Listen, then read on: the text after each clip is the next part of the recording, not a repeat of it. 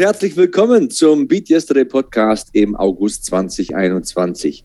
Ihr hört Ausgabe 52. Mein Name ist Sebastian Hackel und gemeinsam mit meinem Partner Kevin Scheuren freue ich mich auf diese Episode. Kevin, wie geht's?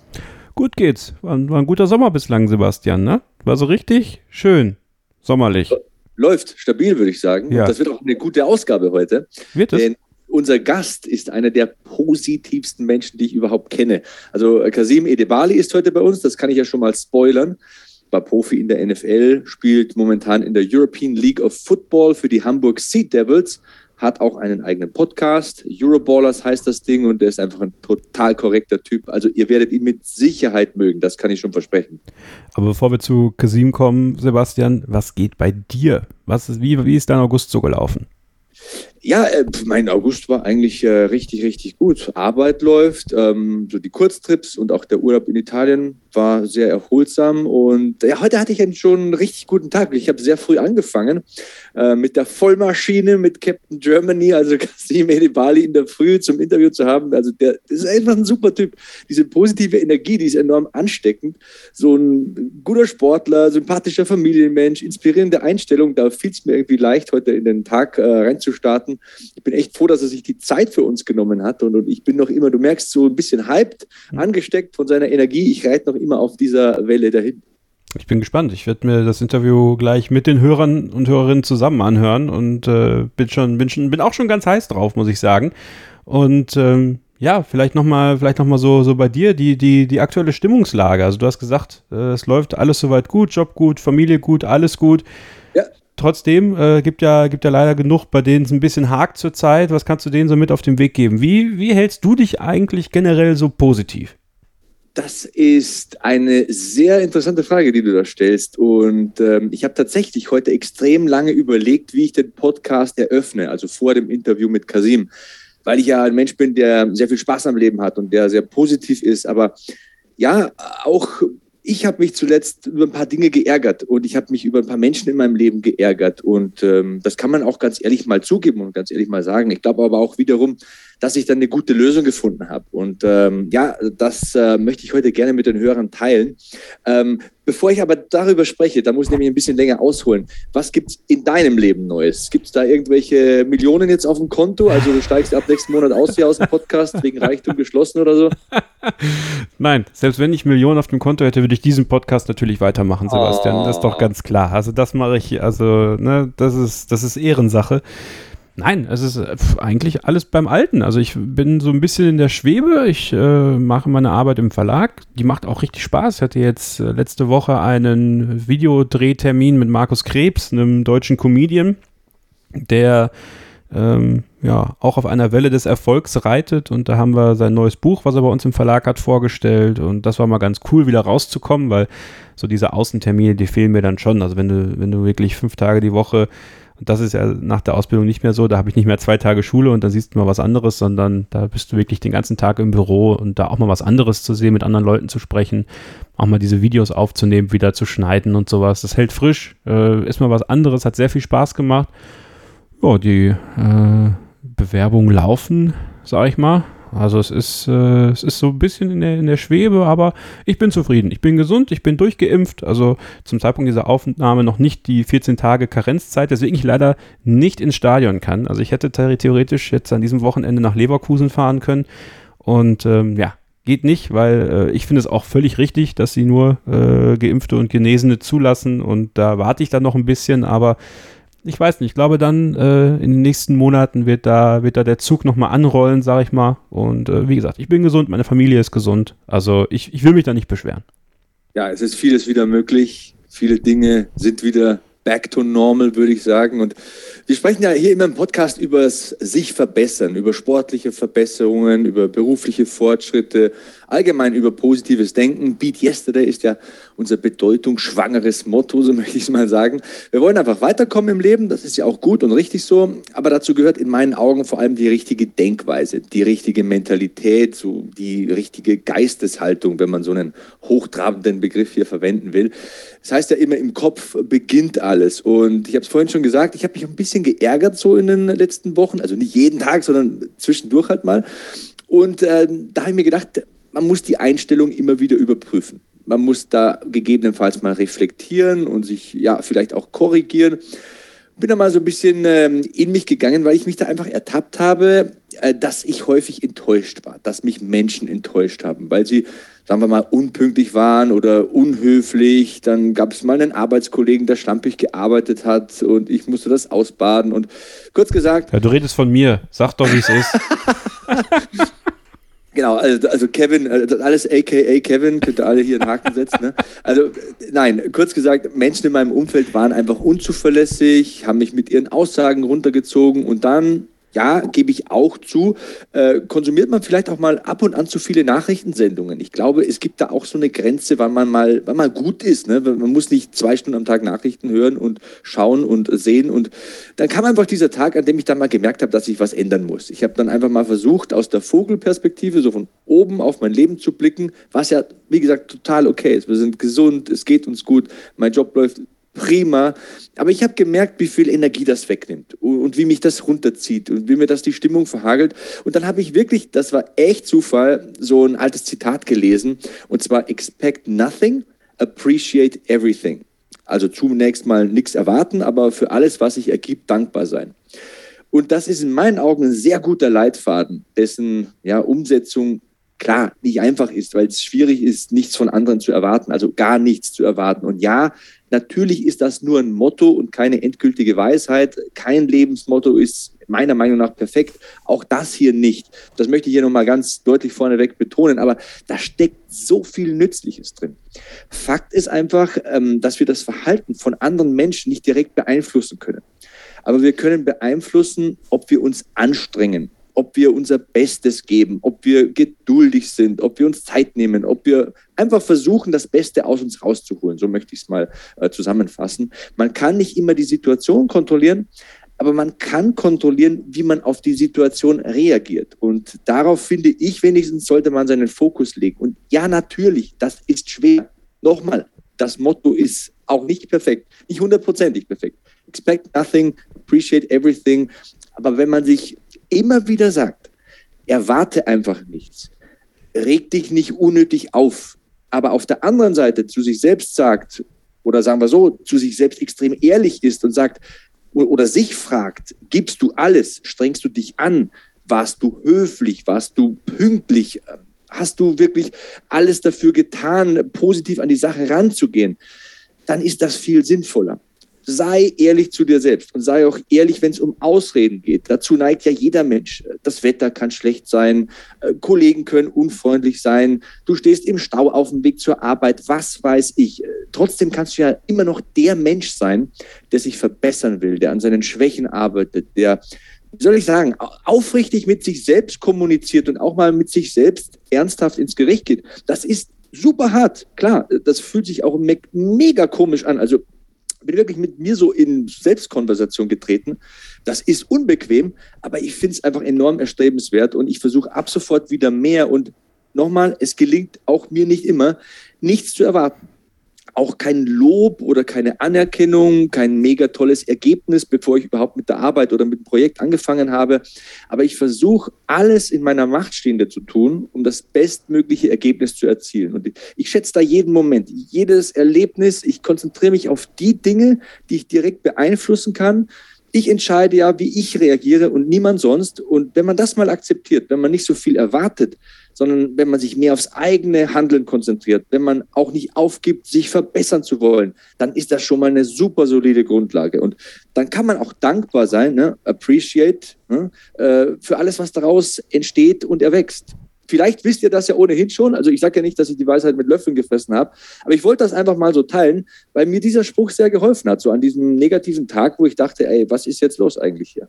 Ja, hilft auf jeden Fall auch immer, sich da so ein bisschen selber abzuklopfen, ne? Und nicht so hm. sehr, nicht so sehr immer, ja, äh, sag mal, sich dann über andere aufzuregen, was wir ja wirklich oft tun. Ne? Aber dann einfach die Chance zu nutzen, äh, selber zu schauen, das Beste draus zu machen und, und auch in sich selber reinzuhören. Also ich finde, das ist ein sehr, sehr, sehr guter Ansatz.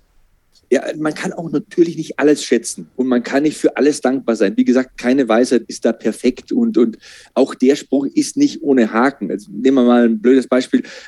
Rassismus. Rassismus in meinen Augen immer dumm ich muss von einem Arbeitskollegen erwarten können, dass der einigermaßen tolerant ist. Oder wenn ich hier grobes Unrecht sehe, wenn man hier an, keine Ahnung, an der Bushaltestelle wird einer alten Frau die, die Handtasche geklaut, dann sollte man immer was machen. Wenn es nur die Frau trösten ist oder die Polizei anrufen, man muss ja nicht gleich selber hinterherhetzen, da kann man nicht sagen, ich habe ja keine Erwartungen an den Dieb, äh, ich habe keine Erwartungen an die Mitmenschen, das akzeptiere ich jetzt so. Deswegen das mit, wie sagen die Amerikaner immer, with a grain of salt, also mit so einem mit so einer Prise Abstrich ne, genießen. Aber trotzdem ist der Spruch, und das hört sich so saudumm an, ich weiß es, aber eine, eine große Hilfe für mich. Ähm, wir denken immer nur an das Ergebnis oder an das, was wir uns wünschen.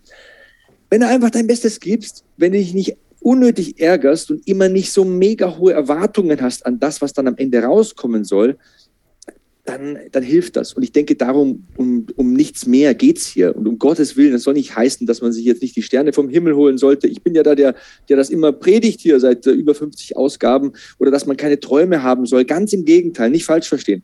Es heißt einfach, dass man sich nicht aus dem Konzept bringen lassen soll, dass man sich nicht aus der Ruhe bringen lassen soll. Und ganz, ganz wichtig dabei, ich glaube, das habe ich noch vergessen, auch die Rückschläge akzeptieren. Weil auch, auch aus Rückschlägen, da kommen ja oft die besten Rückschlüsse. Also kurz gefasst, will nicht zu lang werden, will keinem auf die Nerven gehen. Expect nothing, appreciate everything. Probiert das einfach mal aus. Mir hat das mega geholfen, sage ich ganz ehrlich. Und das ist ja meine ehrliche Meinung, meine ungefilterte Meinung. Dafür ist dieser Podcast da. Dann ist das doch eigentlich, Sebastian, die perfekte Überleitung zu unserem Gast, ne? Denn auch der musste ja im Grunde genommen genau das leben. Auf jeden Fall. Kasim hat es nicht immer einfach, ähm, hat aber einen sehr, sehr geilen Lebensweg hinter sich, ist immer voll dabei, ist immer motiviert und ja, ähm, hat einfach in diesem Interview auch sehr, sehr viele coole Dinge gesagt, wo ich sage, ich sage es auch jeden Monat, diese, diese, dieses Wort Dankbarkeit ist schon so ein bisschen überplatziert hier im Podcast. Ich sage es trotzdem, ich bin mega dankbar, dass man mit solchen Leuten sprechen kann, dass man das auch weitergeben kann und verbreiten kann, was die erzählen. Und er hat zum Beispiel Einspruch gebracht, den sage ich jetzt mal ähm, exemplarisch, der, der, zahlt so auf dasselbe Konto ein wie dieses Expect Nothing, um, Appreciate Everything. Hard work doesn't guarantee anything, but without hard work, you don't have a chance at all. Also harte Arbeit ist keine Garantie für irgendwas, aber wenn du nicht hart arbeitest, wenn du dich nicht hart anstrengst, ähm, dann hast du gar keine Chance. Und äh, das ist eine der vielen Weisheiten von Kasim Edebali. Mega stabiler Typ, absoluter Ehrenmann. Was sage ich? Hört halt einfach selbst rein.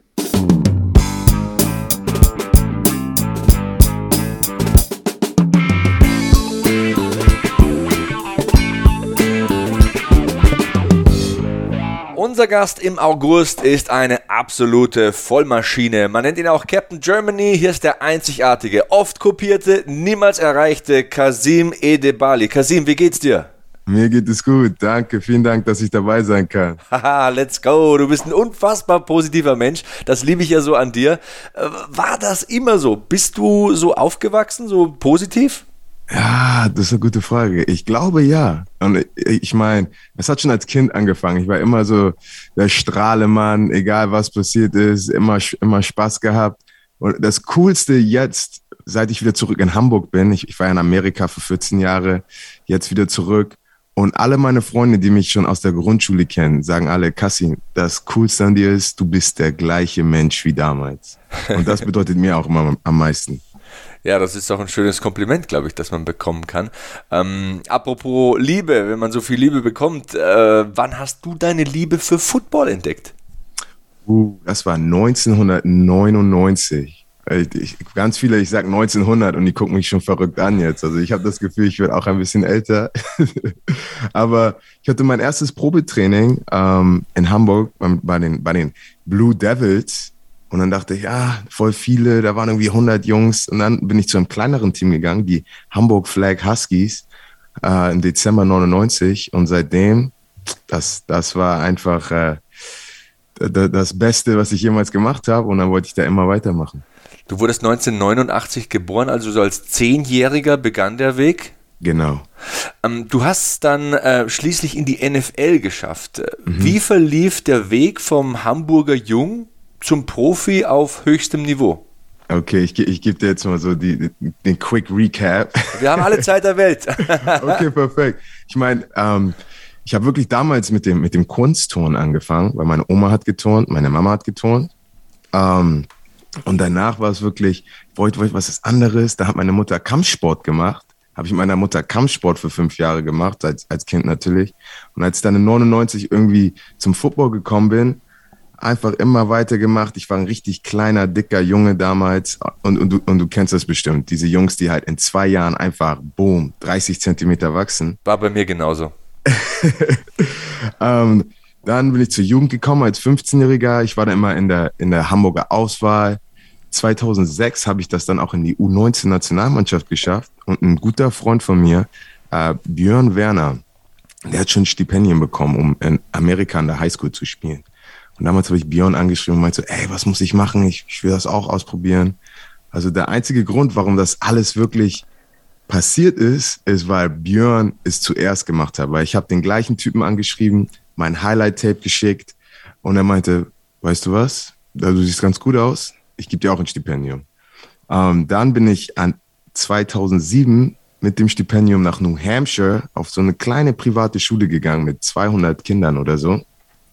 Hab da für zwei Jahre gespielt und auf einmal Boston College, einer der größeren, äh, besseren Colleges an der Ostküste in Amerika, hat mir dann ein Stipendium gegeben, um am College Football zu spielen. Fünf Jahre war ich da. Im ersten Jahr habe ich nicht gespielt. Das heißt, normalerweise spielen College-Spieler immer vier Jahre. Aber weil ich im ersten Jahr nicht gespielt habe, war ich dafür fünf. Ich konnte meinen Bachelor machen, meinen Abschluss machen.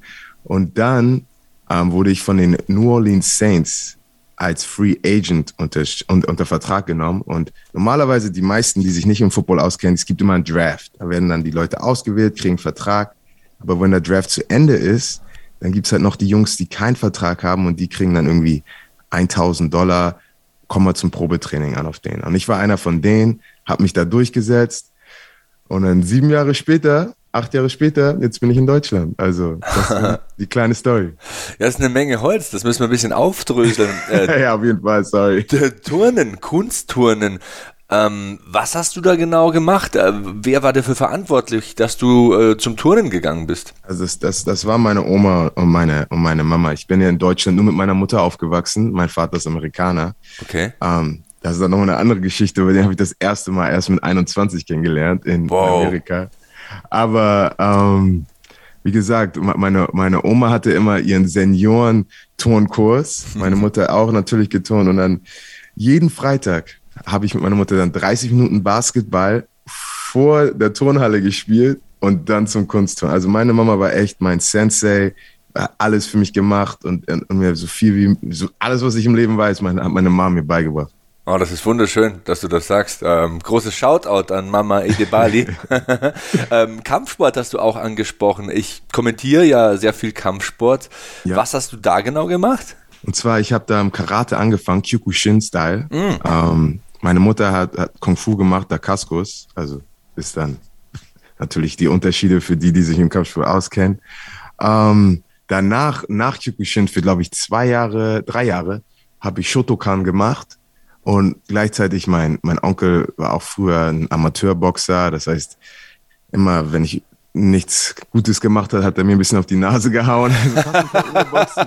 Aber ich, ich glaube, jeder Kampfsportler weiß, ähm, man, bleibt, man bleibt bescheiden, wenn, wenn, man, wenn man im Kampfsport was macht. Und das, das, das Coolste auch, ich, ich merke das, wie diese, diese, diese Kampfsportphilosophie mein ganzes Leben wirklich immer mit mir mit war.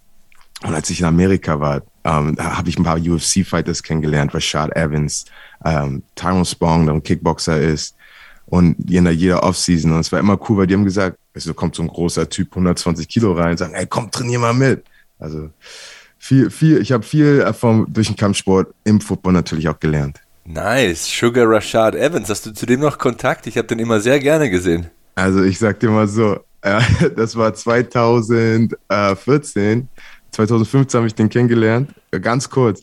Und ich habe ihm erzählt, so, er, er war so eine richtig riesige Motivation im Jahr, bevor ich zur NFL gekommen bin, weil ich habe ihn einfach sprechen gehört. Weißt du? Und ich glaube, jeder junger Footballspieler, Kampfsportler, Sportler, es gibt so, du musst halt deine eigene Identität finden. Mhm. Und ich habe immer versucht, agro zu sein und immer versucht einfach, weißt du, so halt ein Footballer, so, ah, aber dann habe ich mal ein Interview von Richard Evans gehört. Total smooth, so, ne?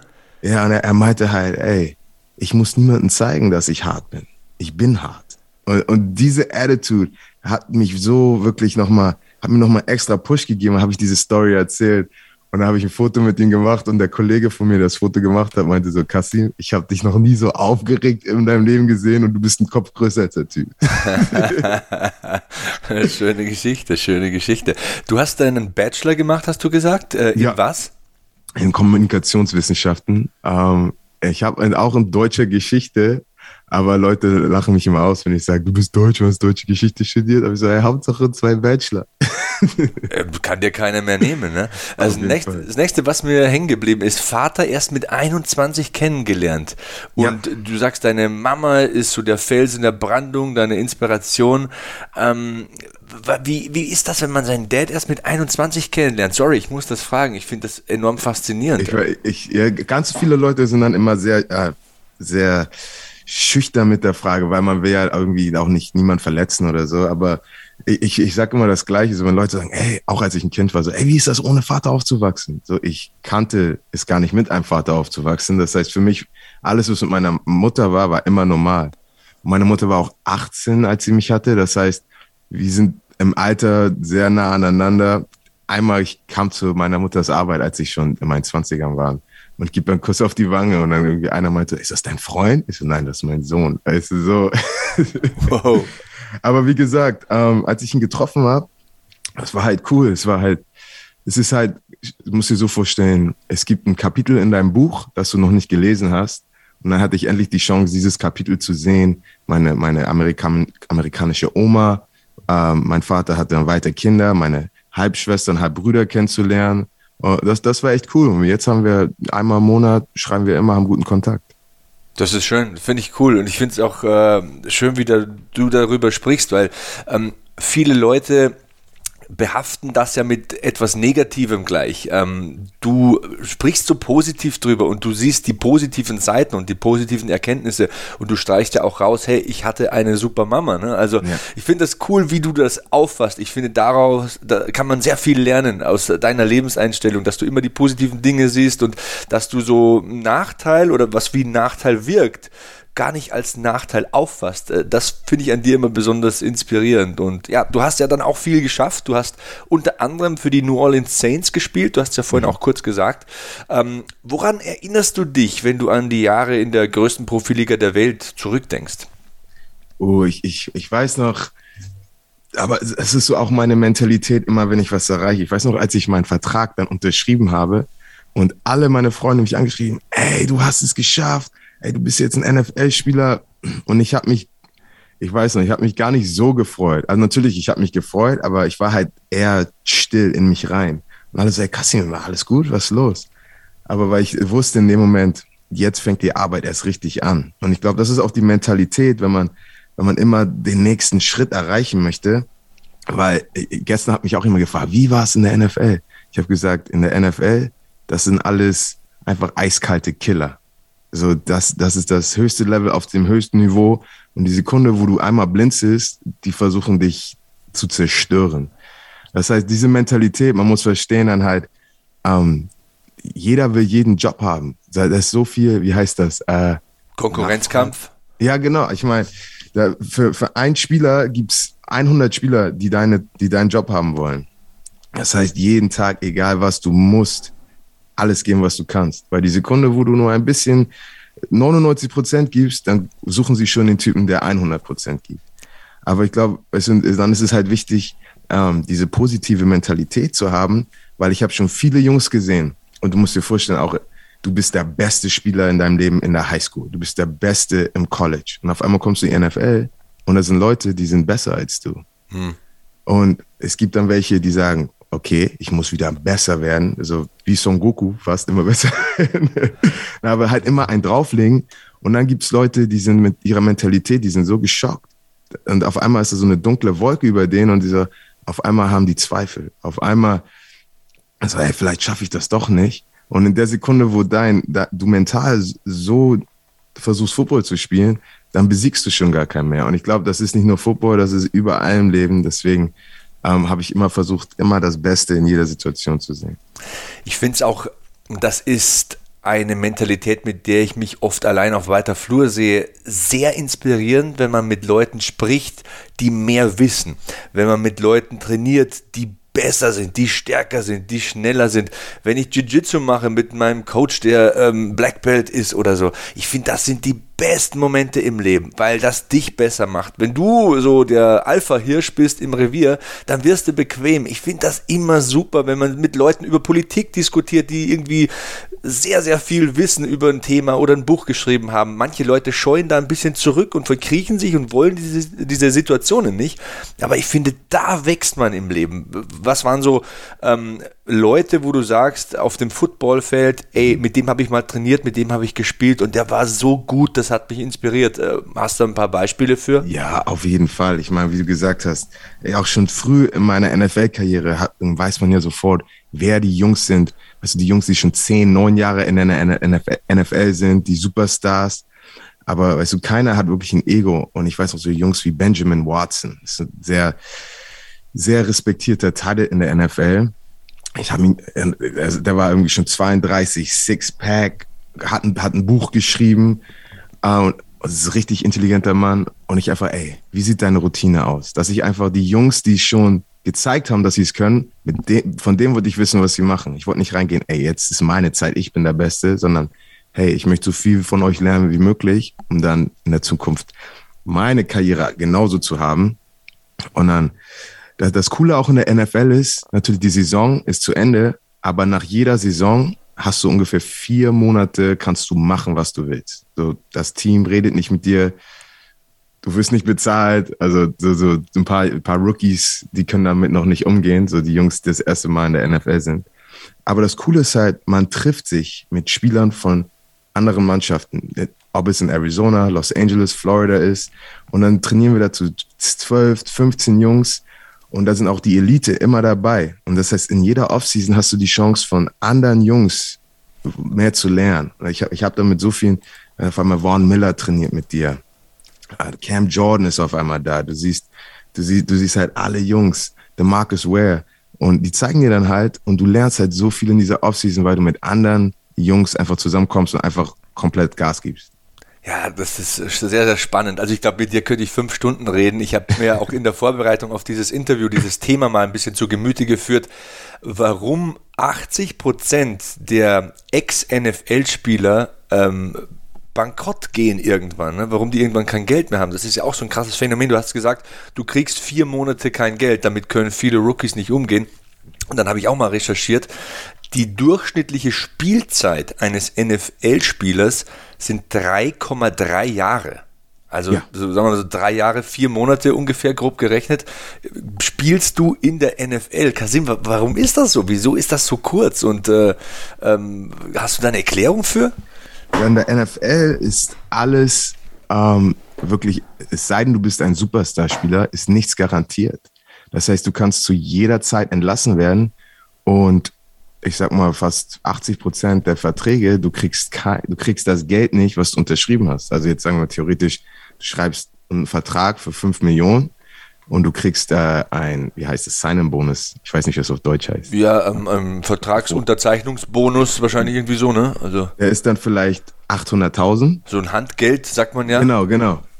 Und dann kriegst du vielleicht 800.000 und dann spielst du vielleicht vier Spiele und dann haben sie gesagt, ah, sah nicht so gut aus und dann können die dich feuern und dann kriegst du nichts von dem restlichen Geld. Oh. Das heißt, du bist sehr replaceable, du bist sehr ersetzbar und, ähm, und, und deswegen jederzeit natürlich, jemand ist verletzt, Okay, dann packst du mir anders rein. Okay, der funktioniert auch. Okay, dann können wir den jetzt auch feuern und dann sparen wir ein bisschen Geld.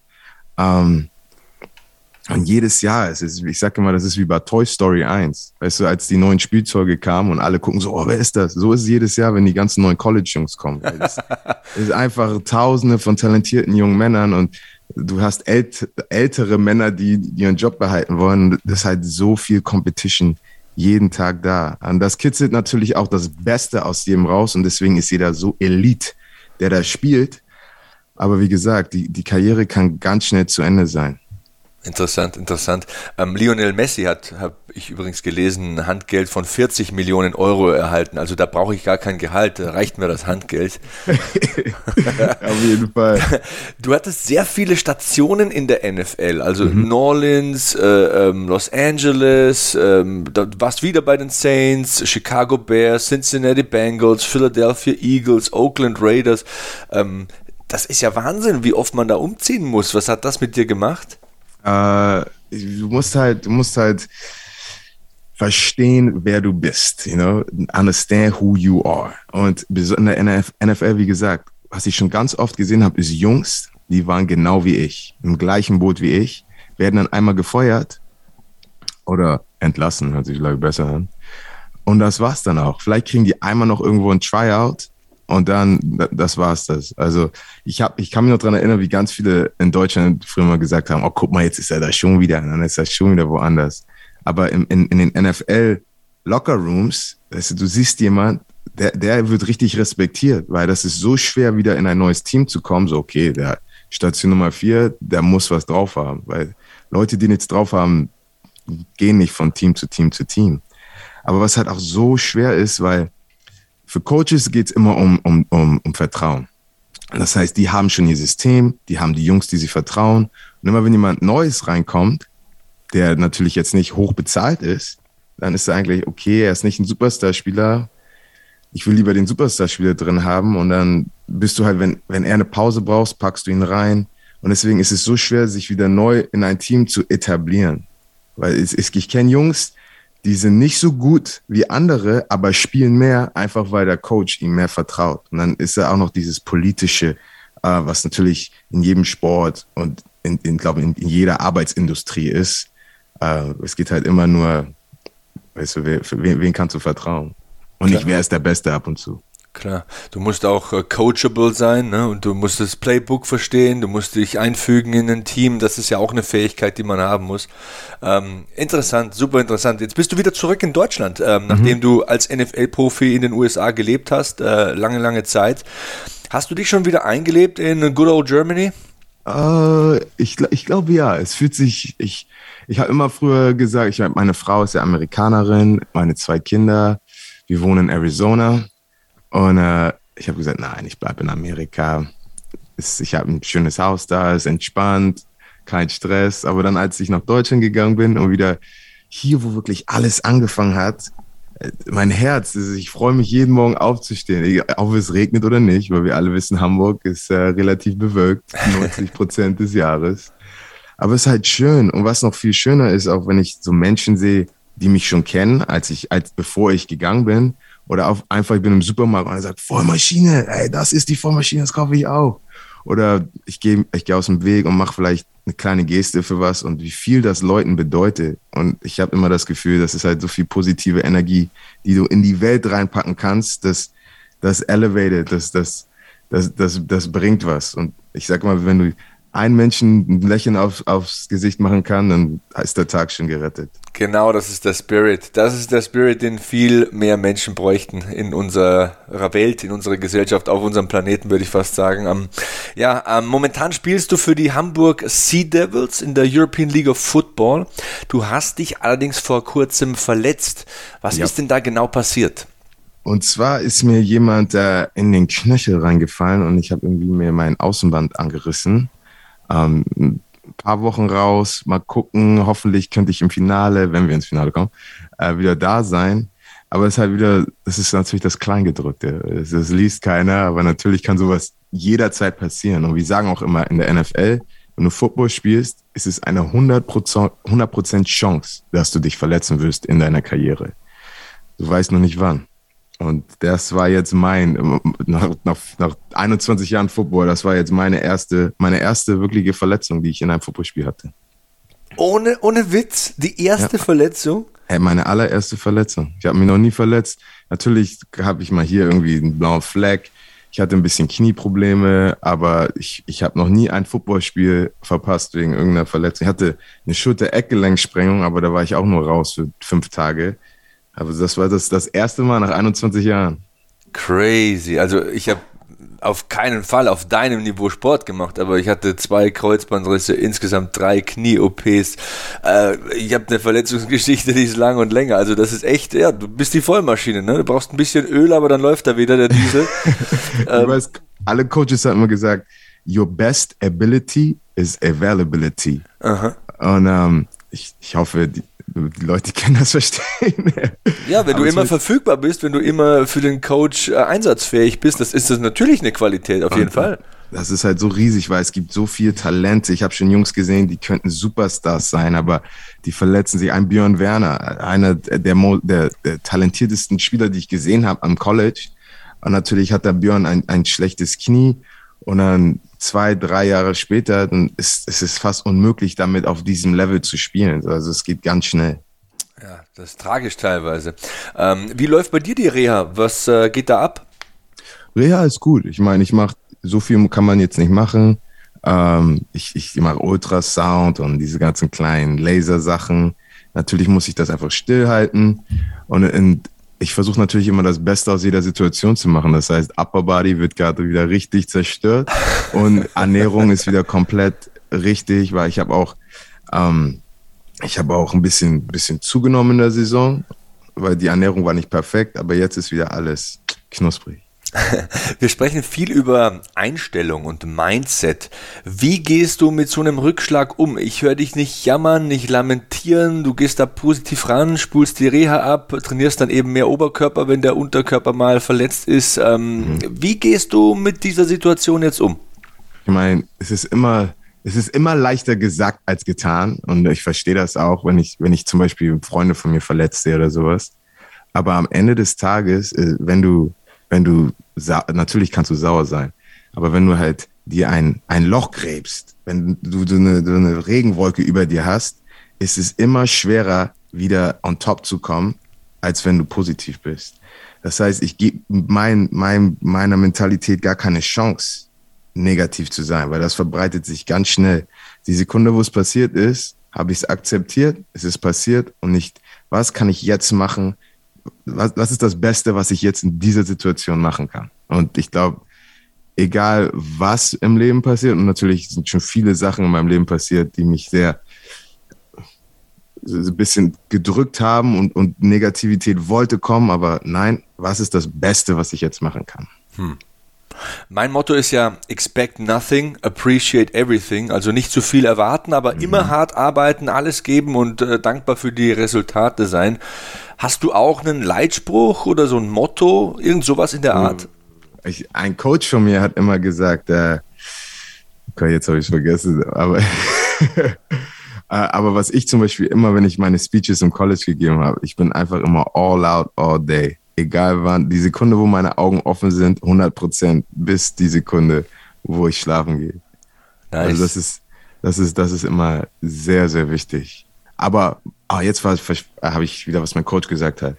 Er meinte immer, hard work doesn't guarantee anything, but without it, you don't have a chance. Und die, das ist auch eine Sache, die ich immer versuche, der neuen Generation äh, weiterzubringen, weil ich ganz oft siehst du natürlich, ey, ich arbeite hart, ich bin um sechs im Gym, aber am Ende des Tages ist das trotzdem nicht die Garantie, warum du diesen Job bekommst oder nicht. Du musst dich halt immer diesen 1% finden, der dich vielleicht noch weiterhin absetzen kann, aber solange du dir eine Chance erarbeitest, das ist alles, was du, alles, was du machen kannst. Wow. Das ist, das ist mächtig. Also das ist tatsächlich so ein bisschen dasselbe Konto eigentlich, auf das das einzahlt. Also nichts erwarten, aber alles zu schätzen wissen und die Chance genau. zu schätzen wissen, ne, die du hast und die versuchen zu, nütz, zu nutzen. Ähm, ja, das ist äh, sehr powerful. Ähm, wir haben uns ja auch vor ein paar Monaten schon mal länger unterhalten. Da äh, warst du in meinem WWE-Livestream und ja. da hattest du dir gerade so ein Home Gym eingerichtet. Ähm, ja. Wie sieht dein normaler Trainingsalltag aus? Ähm, wie oft machst du Krafttraining? Äh, wie oft trainiert man mit der Mannschaft? Also wenn man jetzt nicht verletzt ist? Mhm. Äh, mein persönliches Training oder in der NFL während der Saison das Training? Das ist ja ein bisschen anders. Erklär einfach mal beides, finde ich super spannend. Okay, in der NFL ist es meistens so, wir spielen sonntags. Montags sind wir dann schon wieder äh, morgens in der Facility und das ist dann unser Heavy Leg Day, weil du willst natürlich deine Stärke behalten und ein bisschen, bisschen schwere Gewichte liften. Das heißt, wir versuchen das so früh wie möglich in der Woche zu machen, um sich wieder aufs Spiel zu regenerieren. Dann äh, montags, das war Montag, dann dienstags haben wir frei. Mittwochs machst du ein bisschen Upper Body. Da haben wir auch äh, natürlich Training Mittwoch. Donnerstag ist auch Training. Donnerstag, ich persönlich mache kein Krafttraining. Freitag mache ich dann so mein Beachbody Lift, ein bisschen äh, Bizeps, Trizeps. Und äh, Samstag ist dann Rest Day. Du bist im Cold Tub, Hot Tub, Massage, Akupunktur, Chiropraktika. Und dann Sonntag bist du wieder im Spiel. Und so, das geht dann irgendwie von dieser Schedule von August bis Januar. Okay, das heißt quasi während der Saison taktiert man nicht so viel und macht nicht so viel taktisches Training und da wird auch nicht mehr so viel hinzugefügt. Das ist alles in der Preseason dann quasi. Oh nein, oh glaub mal, taktisch, das war einfach nur das Physische von meinem Krafttraining her. Wir haben, wir haben bestimmt pro Tag vier Stunden Meetings.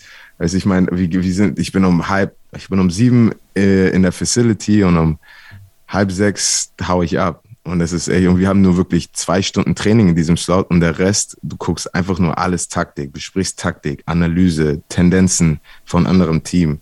Also das ist immer auf jeden Fall mehr mental als physisch in der Saison. Aha. Und wie ist jetzt, wo du wieder zurück in Deutschland bist, wie sieht da das Training aus? Oder auch momentan in der Reha, wie sieht da dein äh, Krafttraining aus? Also jetzt momentan mache ich Push-Pull-Leg-Split. Uh, das was ein bisschen anders ist, natürlich in der NFL war alles für mich einfach nur performance-based. Alles war Performance-Training, so explosiv, stark und schnell wie möglich. Aber jetzt versuche ich auch ein bisschen mehr die Ästhetik zu trainieren, das erste Mal im Leben, weil so ich habe das, ich bin ein Entertainer ein bisschen, Performer und ich, dann ist es schon wie bei der WWE. Die müssen ja auch athletisch sein und dann im, im Ring durchdringen können, aber auch so aussehen.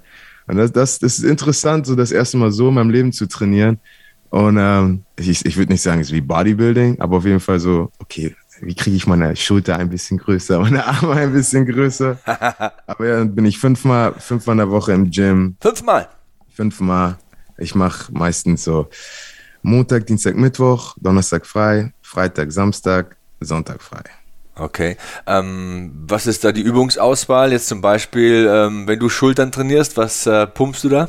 Ich meine so halt äh, Compound Lifts, das einfach kontrolliert, äh, Shoulder Press, du, kenn, du weißt Bescheid, einfach die Basics. Ich mache wirklich nichts, nichts Verrücktes, aber ich versuche die, die Qualität so gut wie möglich und die Intensität immer in meinem Lift zu haben, um dann wirklich das meiste aus jeder Session rauszubringen. Ernährung, so 90 Minuten davor esse ich meine Kohlenhydrate, viele Kohlenhydrate, dass mein Körper auch ready to go ist. Und dann abends gehen die Fette ein bisschen höher und weniger Kohlenhydrate, dass ich äh, in der Nacht dann, wenn ich schlafe, so gut wie möglich regenerieren kann. Ja, genau. Wie ernährt sich denn der Kasim Edebali? Hat er den konkreten Ernährungsplan neben sich liegen? Ja, das, das Beste, was ich gemacht habe in den letzten zwei Jahren, ich meine, wir kennen alle, wir, wir wissen alle, was gesund ist und nicht gesund. Ähm, und es gibt auch so viele Mythen, an die wir alle glauben, die gar nicht stimmen im, im Ernährungsbereich. Und je mehr ich mich selber schlau gemacht habe, denke ich, ey, ich hätte noch so viel aus meiner Karriere noch kitzeln können, hätte ich gewusst, wie ich meinen Körper richtig ernähre. Ähm, und einer meiner alten Trainer ist auch Ernährungsberater und alles und hat da für mich einen Plan geschrieben. Und den habe ich einfach perfekt für ein Jahr verfolgt. Und ich weiß noch, ich war vor eineinhalb Jahren war ich 120 Kilo. Es war normalerweise bin ich so 112 Kilo Mensch, aber ich, ich sah aus wie so Samoa Joe, weißt du, ich war, ich war derbe, ich war derbe thick. um, ähm, und, und, und dann habe ich in, in, in zwölf Monaten, glaube ich, 15 Kilo abgenommen und nice. das war echt, das war echt nice. Also ja, für alle, die Samoa Joe nicht kennen, das ist ein eher ja, kräftiger Wrestler. Ne? Das, das Sixpack ist da nicht zu sehen, aber es ist halt eine Dampframme, würde ich mal sagen.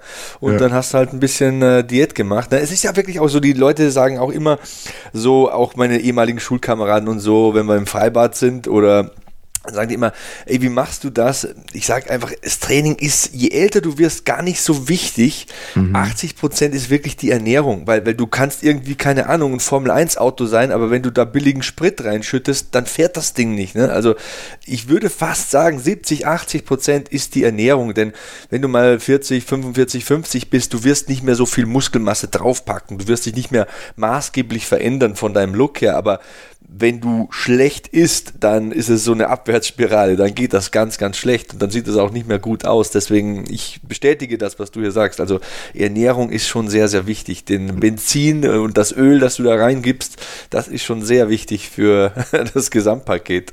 Ich glaube, das Allerwichtigste ist einfach, dass du immer am Ball bleibst. Ja. Es ist, es ist, alle fragen mich, ey, Kassim, was für Supplements nimmst du? Was für ein Booster nimmst du? Was für ein Protein nimmst du? Ich meine, am Ende des Tages ist es wirklich egal solange du einfach am Ball bleibst. Und natürlich, du kannst immer einen Tag haben, so, okay, weißt du was, ich muss auch mal leben. Ist alles gut.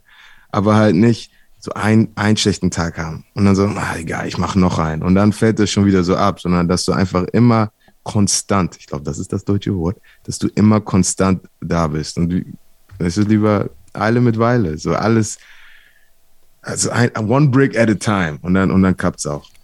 So sieht's aus. Würde ich absolut unterstreichen. Also Gewohnheiten, glaube ich, da ist auch ein mhm. Stichwort. Ne? Routine. Ne? Die Routine ist halt so wichtig. Ich weiß auch, und der mentale Aspekt, ich glaube jetzt auch in, in 2021, ähm, viel mehr Leute reden über deine mentale Gesundheit, was ich auch finde, das sehr wichtig ist. Weil es gibt so viele Jungs wie Instagram, alle vergleichen sich. Frauen wollen aussehen. Männer denken, okay, der, ich, ich bin nicht wie er so am Ende des Tages ist echt, versuch einfach nur die beste Version von dir selber zu sein. Finde deine Routine, wie du einfach im Gleichklang bist. So ich bin, habe angefangen, abends spazieren zu gehen für eine halbe Stunde und einfach diese 30 Minuten relaxen. Mental hilft es mir so viel, äh, einfach den nächsten Tag wieder zu attackieren. 100 Prozent. Ich gehe auch jeden Tag, fast jeden Tag spazieren. Also kann man ja auch auf meiner Garmin-Uhr, wenn man mir folgt, äh, ähm, sehen. Aber dieses Vergleichen ist auch, unterschreibe ich voll und ganz. Ich meine, ähm, wenn ich, ich glaube, was wiegst du momentan? Jetzt wiege ich, glaube ich, 107. Ja, wenn ich 107 Kilo wiegen würde, also das würde auf meinen Körper, auf meine Statur, auf meinen Frame, das würde gar nicht so drauf passen. Ich habe wahrscheinlich eine ganz andere Veranlagung als du. Du bist unterschiedlich schnell und unterschiedlich stark. Du kommst äh, woanders her. Ne? Also dieses Vergleichen, das ist eigentlich das Schlechteste, was man machen kann. Man kann sich inspirieren lassen. Wenn ich auf einen Instagram-Account von The Rock gehe, dann lasse ich mich immer inspirieren. Der steht früh auf, der arbeitet ja, hart.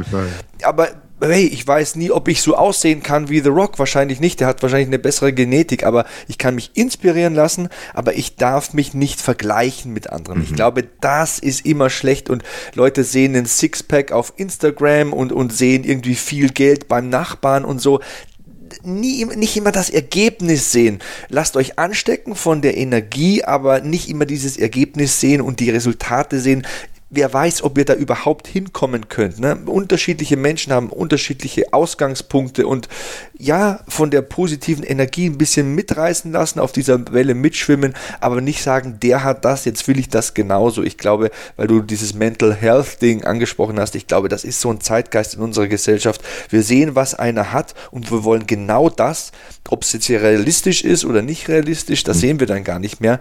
Ähm, das ist ein ganz, ganz wichtiges Thema. Ich stimme dir da absolut zu. Ja, du trainierst ähm, viel mit freien Gewichten. Ähm, machst du auch Cardio-Training oder holst du dir das auf dem Trainingsplatz?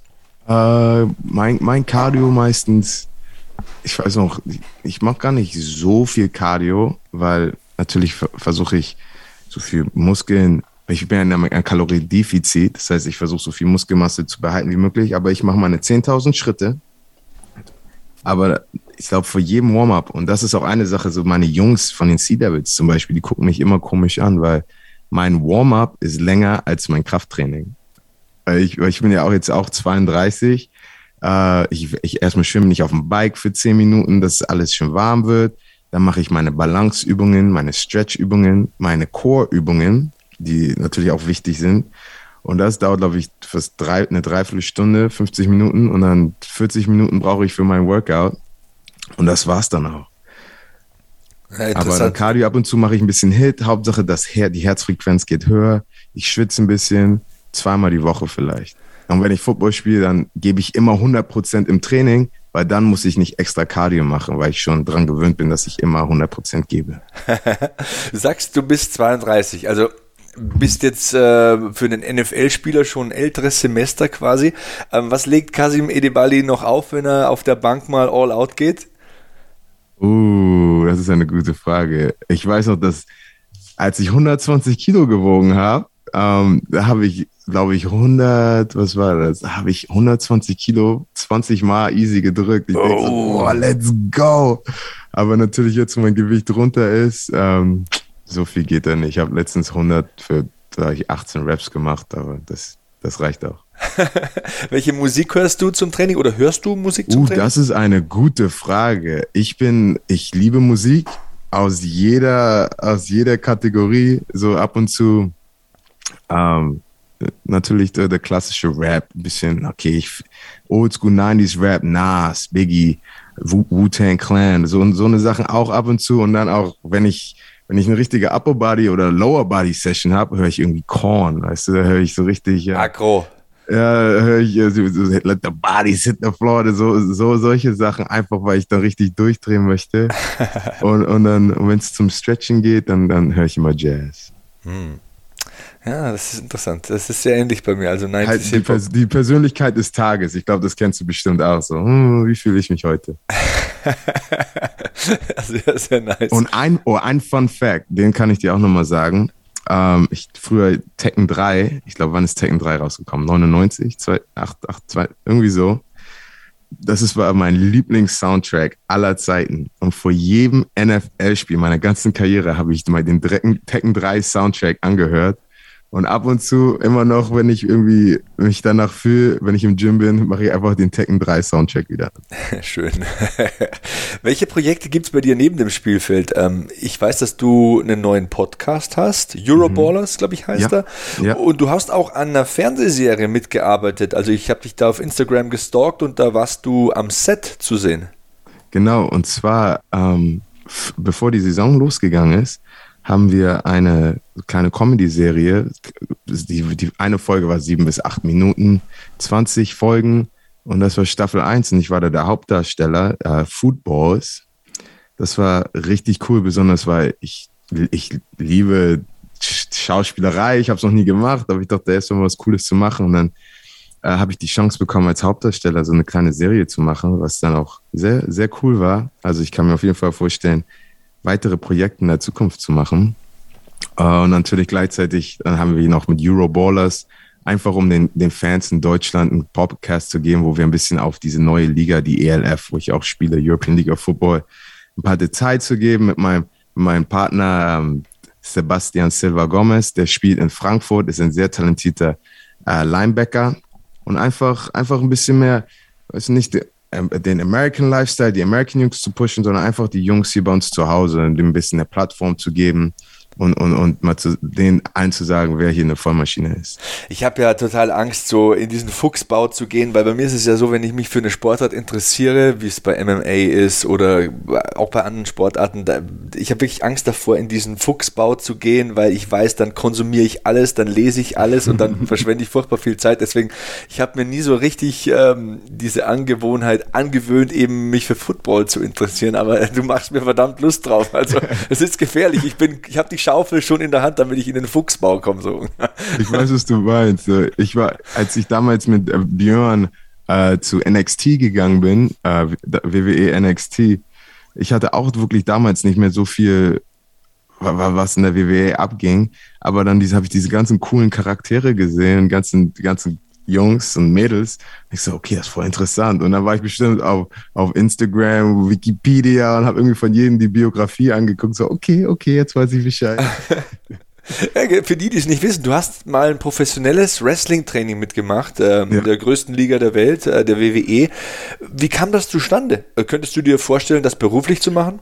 Um, ähm, uh, das ist hart. Ich glaube, ich, ich könnte das nicht beruflich machen. Ich habe echt Respekt vor denen.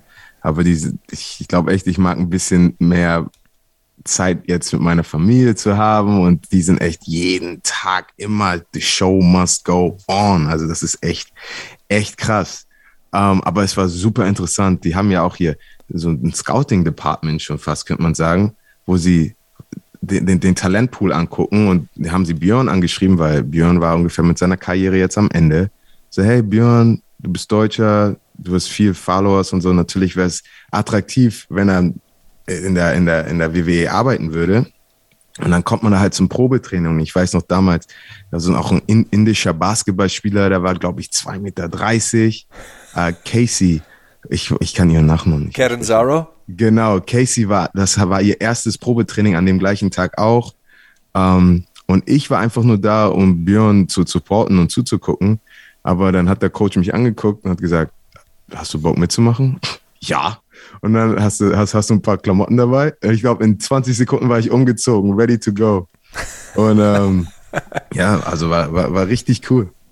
Schön, schön. Ähm, apropos WWE, ich habe hier ein Zitat von dir. Mein Idol ist The Rock. Also da haben wir ja was gemeinsam. Was findest du so inspirierend an The Rock? Ist, ich einfach, ist, ich glaube, es ist sehr einfach, gute Sachen über The Rock zu sagen. Ich meine, ich sage meinen Kindern immer, kennst du, wenn The Rock mal sagt, es it's nice to be important, it's more important to be nice. Ja. Weißt du, aber meine Kinder denken, das ist mein Zitat. aber, aber auch wenn wir immer so Filme gucken, so, hey, das ist Daddy's Cousin. So, ja, ja, ja, ja.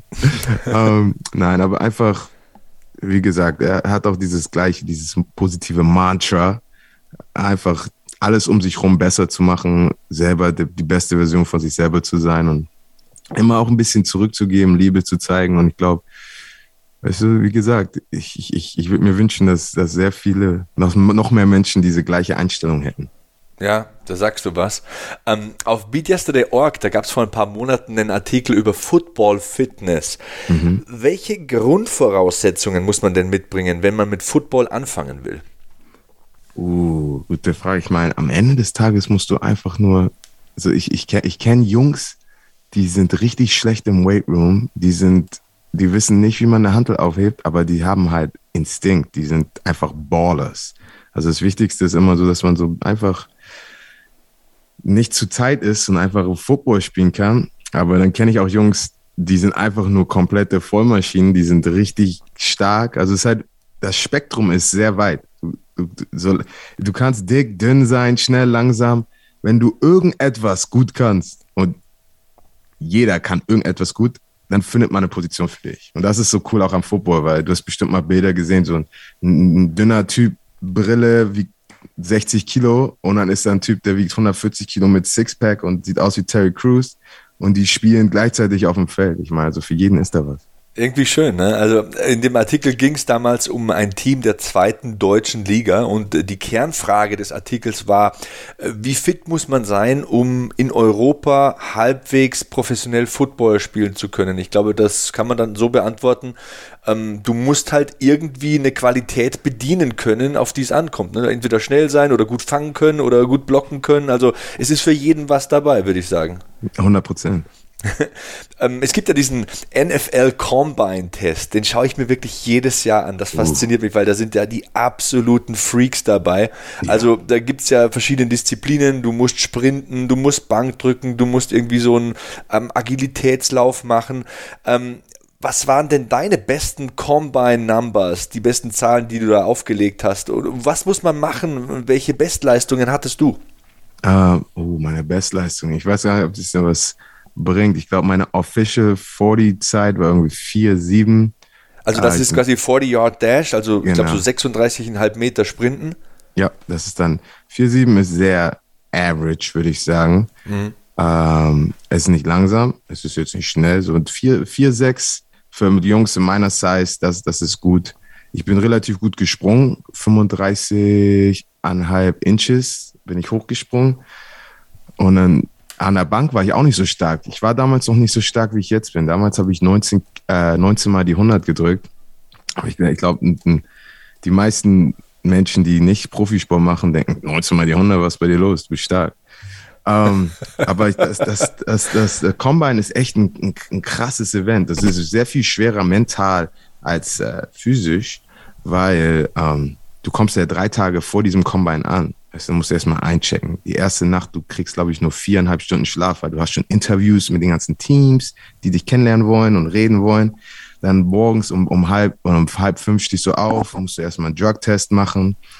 Äh, ich weiß noch, ich habe irgendwie aus Versehen, weil ich war kurz auf Klo und habe ich vergessen, oh nein, ich muss gleich Drug-Test machen. Habe ich irgendwie vier Liter Wasser getrunken und dann den ganzen Tag, oh, das war kein guter Tag.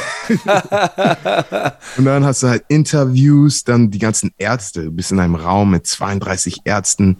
So, ey, deine dritte Schulter-Eckgelenk springen auf einmal 32 Ärzte fassen deine Schulter an, ziehen die komisch rum, sei, tut das weh? Und so, nein, und du bist in Schmerzen da. Und dann einer meinte dann, erstmal Röntgen, Kernspintomographie. Ich glaube, die wollten ein Foto von meinem Daumen, den ich irgendwie 2006 mal gebrochen hatte, obwohl das schon irgendwie fünf Jahre her war. Also das ist äh, sehr unangenehm. Dann machst du psychologische Tests nochmal am nächsten Tag und, und dann halt am letzten Tag musst du performen. Und ich glaube, man sieht ganz viele Jungs, die nicht so gut performen, einfach weil diese zwei, drei Tage davor einfach zu viel mental waren. Oh, interessant. Aber das gehört dann wieder dazu, weil so ist es auch in der, es ist ein, ein, ein, ein Mikrokosm von dieser NFL, weil jeden Tag ist Stress, jeden Tag musst du was machen. Wie kann er performen unter diesem Stress? Ja, ähm, 35 Inches hast du gesagt, bist du ähm, vertical gesprungen, oder? Ich glaube ja. Das sind so 90 Zentimeter. Ich glaube, das ist richtig gut. Also Respekt. 100 Kilo 19 Mal auf der Bank. Hast du dich da gezielt vorbereitet? Hattest du da so einen Plan, damit du da halt auch abliefern kannst an dem ja, Tag? Da war ich, man ist dann halt in so einer Facility, da bereitet man sich vor, ähm, halt nur aufs Combine. Und es ist halt eine Sache, die ich nicht mochte. So in der nächsten Saison habe ich halt nur Football mich vorbereitet und nicht auf ein Combine. Weil dann bist du echt, du, du arbeitest nur an deiner Sprinttechnik, du arbeitest an deiner Bankdrückentechnik, aber wirklich als Footballspieler bringt dir das gar nichts. Das heißt, das ist so eine Sache, das ist mir aufgefallen im nächsten Jahr. Aber wie gesagt, ich weiß noch, bis dahin habe ich, glaube ich, nur das meiste war 100 Kilo 15 Mal gedrückt. Aber der Adre so viel Adrenalin in diesem Moment, weißt du, so die ganzen Mitspieler, die ganzen Coaches, die da im Saal sind, so, du, du drückst einfach weiter. Ich denke so, oh mein Gott, also war schon, war schon krass. Gibt es irgend so ein Beispiel, wo du dich daran erinnerst, äh, dass irgendwie einer auf der Bank gar nichts zustande bekommen hat, aber ein super Footballspieler war? Oh ja, erkenne ich, erkenne ich ganz viele. Ähm, ich meine zum Beispiel, ich meine, Warnmüller ist stark, aber auch in der Saison drückt er nicht, macht er seine Sätze mit 100 Kilo oder so ein bisschen aber keiner kann ihn aufhalten. Und ich habe ich hab schon viele Spieler gesehen, äh, die, die, die müssen, die machen, die wollen nur gesund im Gym bleiben und relativ stark, aber es geht dann, es geht halt nur darum, ob du Football spielen kannst oder nicht. Und das Krafttraining ist dann ja wirklich in der Saison nur dafür da, um dich nicht zu verletzen. Also das ist quasi der Schutz, ähm, damit das Muskelkorsett stehen bleibt, damit die Verletzungsprävention gewährleistet ist. Genau. Ja, interessant, interessant. Dein Körper ist dein Kapital. 3,3 Jahre im Schnitt spielt ein NFL-Spieler. Ja, ist eine kurze Zeit, da muss man viel rausholen. Ähm, wenn ich so, wenn ich sagen würde, was war so die Hauptlehre, die du gezogen hast aus dieser NFL-Zeit? Was, was würdest du sagen? Was, was, was war das, was du am meisten mitgenommen hast aus dieser Zeit? Uh. Das, das, ja, ich meine, da ist so viel. Ich habe so viel gelernt. Und ich bin Freund von Dreieraufzählung. Dann sag drei Dinge.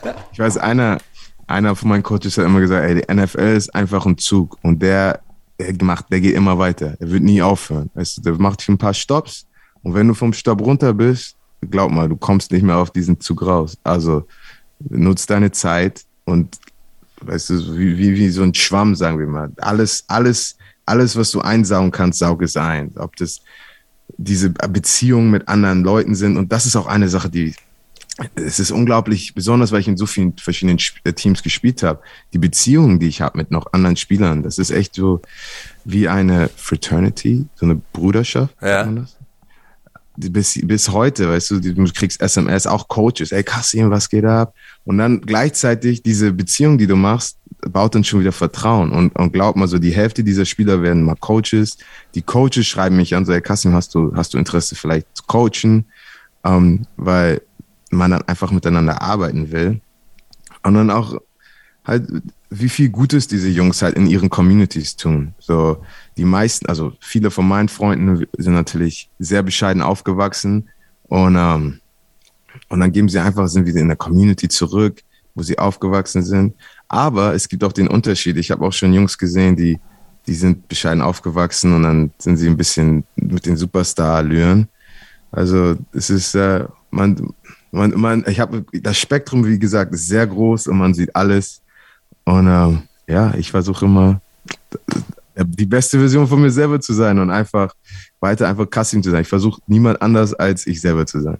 Also ich liebe dich wirklich, mein Freund. Ich könnte dir stundenlang zuhören. Ähm, bleib so positiv, wie du bist. Äh, werd auf jeden Fall schnell wieder gesund. Alles Gute für dich und deine Familie. Bist ein absoluter Ehrenmann und du musst unbedingt mal wieder vorbeischauen.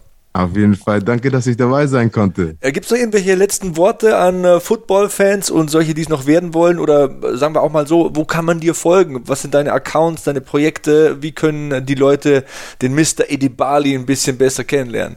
Also auf Instagram, äh, Edeballer. E-D-E-B-A-L-L-A. Was war früher mein kleiner Spitzname bei Edebali. Aber weil ich ein Baller bin, war ich Edeballer. Also für die, die, ist immer, warum heißt er eigentlich Edeballer auf Instagram? Uh, auf Twitter, The Dream Kasim. Aber auf, wenn ihr mich auf Instagram eine Chance habt zu gucken, guckt euch die Videos an, weil letztes Jahr habe ich sehr viel Zeit und Langeweile gehabt und ich habe sehr viele lustige Videos gemacht. aber, aber ansonsten bleibt positiv und äh, dreht durch. das war Kasim Edebali mit einem starken Schlusswort. Gleich geht's weiter im Beat Yesterday Podcast.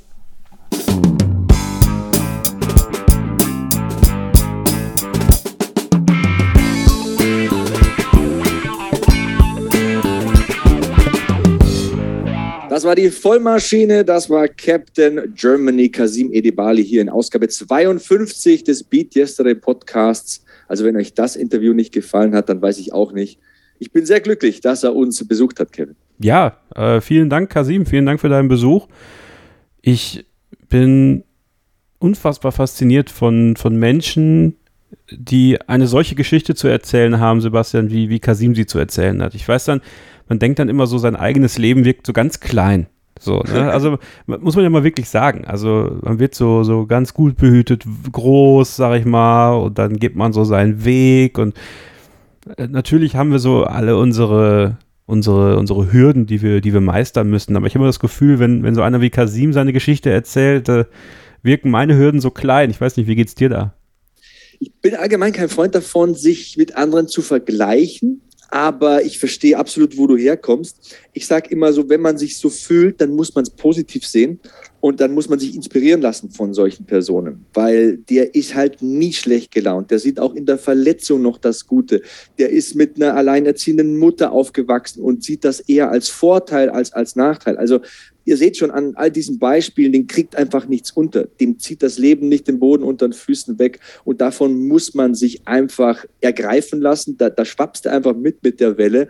Und das hat nicht mit klein oder groß zu tun. Ich verstehe natürlich, was du meinst, aber seht das einfach positiv. Hey, der Podcast hier ist umsonst. Was der hier erzählt hat, wie der wirkt, was das für ein Mensch ist, das bereichert dich einfach. Erzähl mir, was du willst. Ja, es ist genau diese Inspiration, die dieser Podcast für uns persönlich auch ist. Ne? Also in den, in den letzten, du hast es schon vor dem Interview gesagt, in den letzten über 50 Ausgaben haben wir so viele tolle Geschichten hier gehört. Und dieser Podcast liefert uns einfach auch Monat für Monat Inspiration und äh, die kriegen wir auch, Sebastian. Das ist nämlich die Geschichte, die ich heute noch erzählen wollte. Ja? In unserem ganz normalen Leben. Und ähm, ich, ich werde jetzt hier keinen Vortrag halten im Sinne von lasst euch impfen. Das müsst ihr alles für euch selber entscheiden. Ähm, ich sage natürlich, lasst euch impfen, aber äh, ihr wisst, wie ich es meine.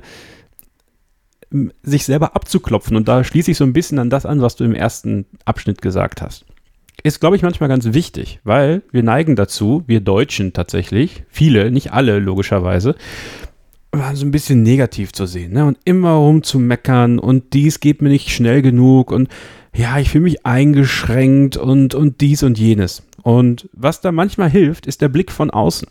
Und ein guter Bekannter von mir, der äh, ist Japaner und hat mal so ein bisschen mit mir darüber gesprochen, wie läuft es eigentlich in Japan mit Corona, mit, mit dem, was, mit, mit Sachen, äh, Impfen und alles, ja.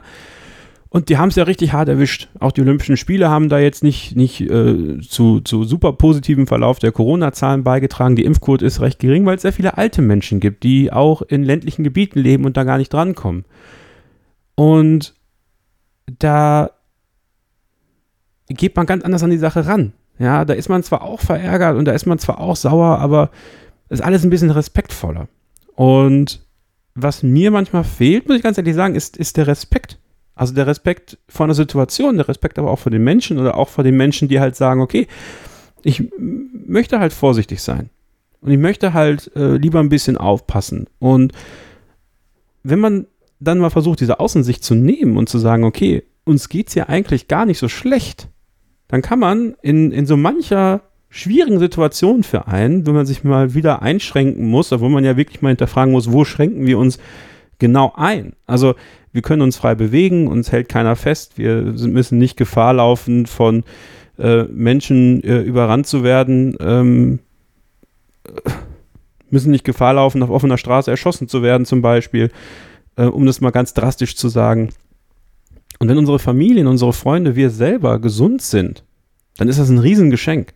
Und ähm, da einfach in, den, in, den, in die Diskussion zu gehen, in die Unterhaltung zu gehen mit Menschen, die es vielleicht ein bisschen anders erlebt haben oder sowas, das finde ich total wichtig. Und ja. ähm, das ist mir so sehr durch den Kopf gegangen die letzten Tage. Also dieser Podcast ist für mich immer auch so ein bisschen, bisschen Therapie, wie ihr vielleicht merkt.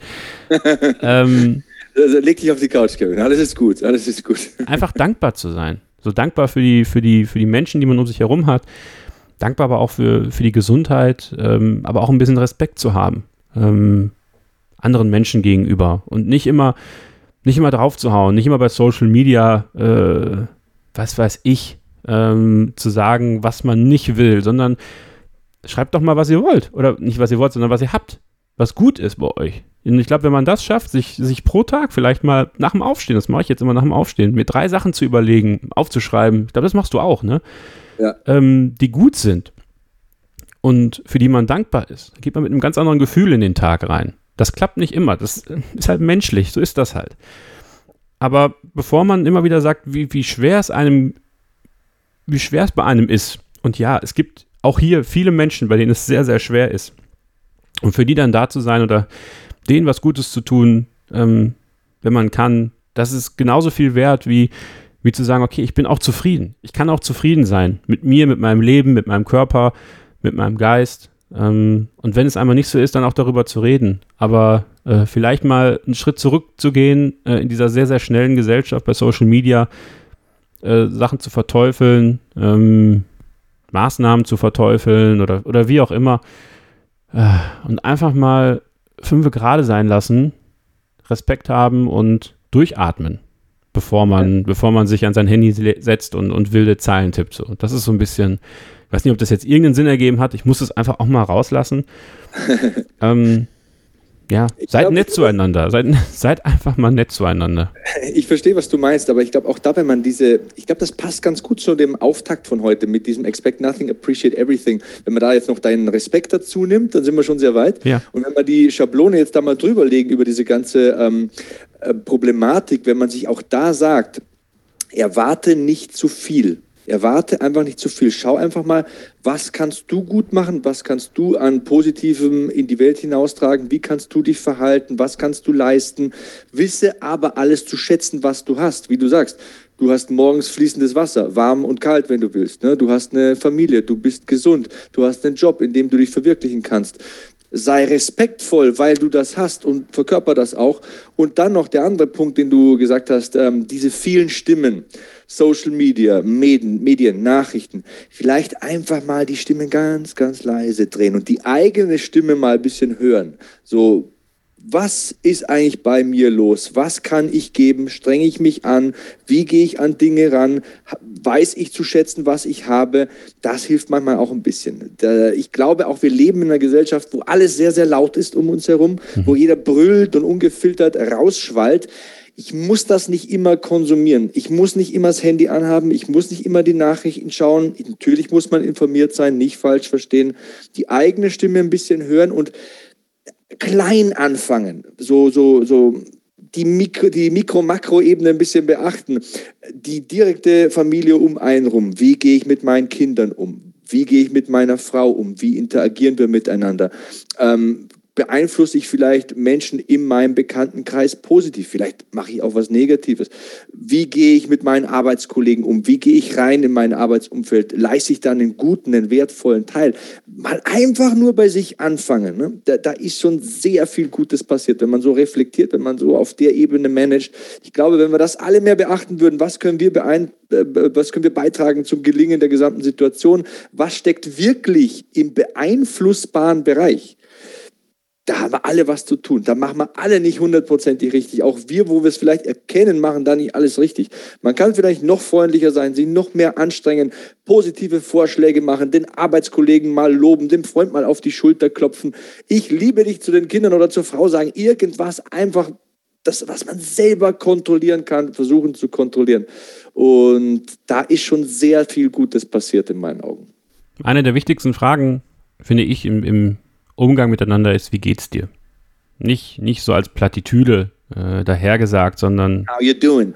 Genau. Dann mal zuzuhören, wie es dem anderen geht. Ja. Und äh, ich glaube, damit, damit wäre schon, wäre schon viel geleistet in einer Zeit, die natürlich für uns alle schwierig ist. Ja. Und äh, Geduld liegt uns nicht allen als Tugend irgendwo äh, in der Muttermilch äh, beigefügt, sozusagen. Aber seid positiv. Äh, also Stay hungry, stay positive and beat yesterday ist immer das, was ich am Ende sage, aber es ist im Endeffekt das. ähm, es, ist, es ist das Positivbleiben in einer Zeit, wo so viel Negatives passiert, ähm, bisschen aufeinander zu achten und auf sich selbst auch zu achten und das wertzuschätzen, was man hat. Denn ähm, das ist im Endeffekt das, was wir haben. Ein Leben, eine Gesundheit und äh, ja, eine Möglichkeit, das Leben so gut zu leben, wie wir es leben können. So. Ja, absolut, absoluter Haken dahinter. Also ganz ehrlich, ich weiß meine Situation momentan extrem zu schätzen. Also Kiddies sind mega süß. Die Kleine hatte gestern Geburtstag. Wir fahren jetzt übers Wochenende ein bisschen in die Berge. Ich bin froh, dass ich meine Frau habe. Ich liebe diesen Job. Ich liebe es, solche Leute zu interviewen wie Kasim. Gestern hast du vielleicht meinen WWE-Stream gesehen. Da hatte ich Sascha Banks mit ihren 5 Millionen Followern. Ey, mega geil, hammergeil. Ähm, ich liebe das, was ich tue. Und auch eines darf man auch nicht vergessen, ich habe die Chance, und das ist so ein Privileg im Leben, mich auch noch weiter zu fordern. Ich kann jetzt da meine Trainerlizenz machen bei Wolfgang nächsten Monat. Also mit Corona geht es ja jetzt doch wieder weiter. Es, es, sind wieder neue Dinge möglich. Es, es ist wieder eine Rückkehr ähm, zu einem Leben, das wir so vor 2020 kannten, was ich super geil finde, was ich annehme. Jetzt habe ich dann die Chance, Boxen zu kommentieren. Wer weiß, ob ich das kann oder nicht kann. Ey, aber es ist dieses geile Gefühl der Aufregung. Ich weiß nicht, ob ich es kann, ich weiß nicht, ob ich es schaffe, aber ich kann mich fordern, ich kann mir neue Ziele setzen. Beat Yesterday ist halt nicht so draufgeklatscht auf diesem Podcast. Ich glaube das, verdammte Axt. Ich glaube das wirklich. Sich Ziele setzen, sich motivieren, nach vorne denken, nach vorne schauen, vielleicht auch mal scheitern, ist doch scheißegal dann scheiterst du halt mal, fällst halt mal auf die Schnauze. Aber darauf kommt es doch an im Leben. Ich fühle mich saulebendig, sage ich dir ganz ehrlich, bin mega glücklich. Bin auch mit dieser Ausgabe wieder happy, war super mit dir, war super mit Kasim. Ey, so kann es weitergehen, auf die nächsten 52. Ja, also ein bisschen Philosophiestunde auch gewesen heute, ja. Äh, auf jeden Fall, aber das ist doch wichtig. Ja, ist wichtig und, und bitte, schreibt uns doch mal, wie geht's euch? Was beschäftigt euch? Wie haltet ihr euch positiv?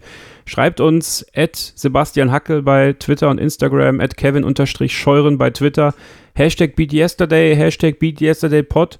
Äh, uns interessiert wirklich, wie es euch geht. Und äh, wir gehen da auch gerne mit euch mal in die Unterhaltung so gesehen. Ähm, wie gesagt, dieser Podcast soll nicht nur eine Einbahnstraße sein der Kommunikation, dass wir euch und unsere Gäste euch was sagen, sondern ihr gerne auch uns was sagen könnt. Und wenn ihr möchtet, könnt ihr uns auch gerne eine 5-Sterne-Rezension bei iTunes hinterlassen. Würde uns sehr freuen, würde uns sehr helfen, da auch ein bisschen äh, mehr Aufmerksamkeit zu erhalten. Ihr könnt uns überall abonnieren, neben beliebigen Podcatcher, wo ihr das tun könnt. Macht es doch einfach mal. Ist auch nicht schlecht. So bekommt ihr nämlich auch nächsten Monat direkt die neue Folge des Beat Yesterday Podcast auf euer Endgerät heruntergeladen, Sebastian. Vielen Dank für diese Ausgabe. Ja, ich danke dir. Und das Ganze kostet auch nichts. Ne? Ja. Das ist ja am wichtigsten heutzutage. Ja. Und jeder, der uns schreibt, wird hier im Podcast erwähnt. Ne? Sagt es der Oma, sagt es der Tante, sagt es der Mama. Ähm, jeder, der uns hier unter den äh, Hashtags von dir angepriesen kontaktiert, der uns twittert, der uns auf Instagram was schreibt, der kommt hier im Podcast äh, zur Sprache. Das ist versprochen, Freunde der Sonne. Und das brechen wir nicht. Und jetzt wünschen wir euch eine gute Zeit. Wie gesagt, bleibt gesund, passt aufeinander auf.